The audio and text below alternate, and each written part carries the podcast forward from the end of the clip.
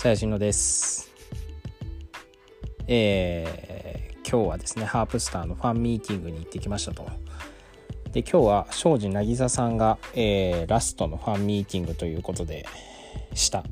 はい。えーまあ、やった内容としてはですね、えー庄司渚王決定戦っていう、まあ、庄司渚さんに関するクイズのやつと、あとは、まあ、いつも通りこうテーブルに各メテーブルにメンバーが1人来てなんかトランプをやるみたいな感じのファンミーティングでしたね。でまあ庄司渚王決定戦まあ僕全然庄司渚のオタクじゃないんでさっぱりなんですけど、まあ、34問くらい成功し正解して、まあ、1位の人はなんかチェキ券みたいな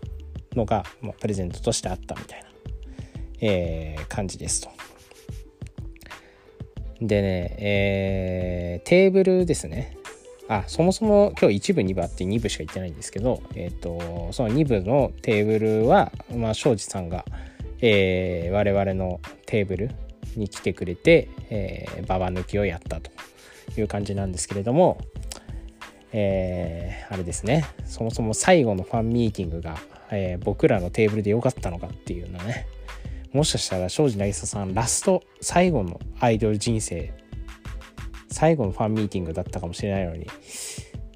ねあのー多分一番あの中で庄司渚推しがいないであろう我々のテーブルに来たのはなんかまあ運だからじゃんけんで決めてたから運運だとはいえなんかちょっと複雑な気分になりました。まあでもまあねあの僕としてはまあ庄司渚の最後をまあ見届けようと思って、まあ、今日のファンミーティング行ったんでまあ良かったんですけど。はい。でまあね辞めた後どうすんのみたいな話もちょっとしたんですけどまあねこれは皆さん各自聞いていると思うので果たしてその答えが、えー僕が聞いてるのと皆さんが聞いてるのは同じなのかはちょっと分かんないんですけれどもまあまあとりあえずそんなには決めてないみたいな感じでしたね。まあアイドルね。彼女まあでもまあ19歳なんでまあまだアイドルできるとは思うんですけど。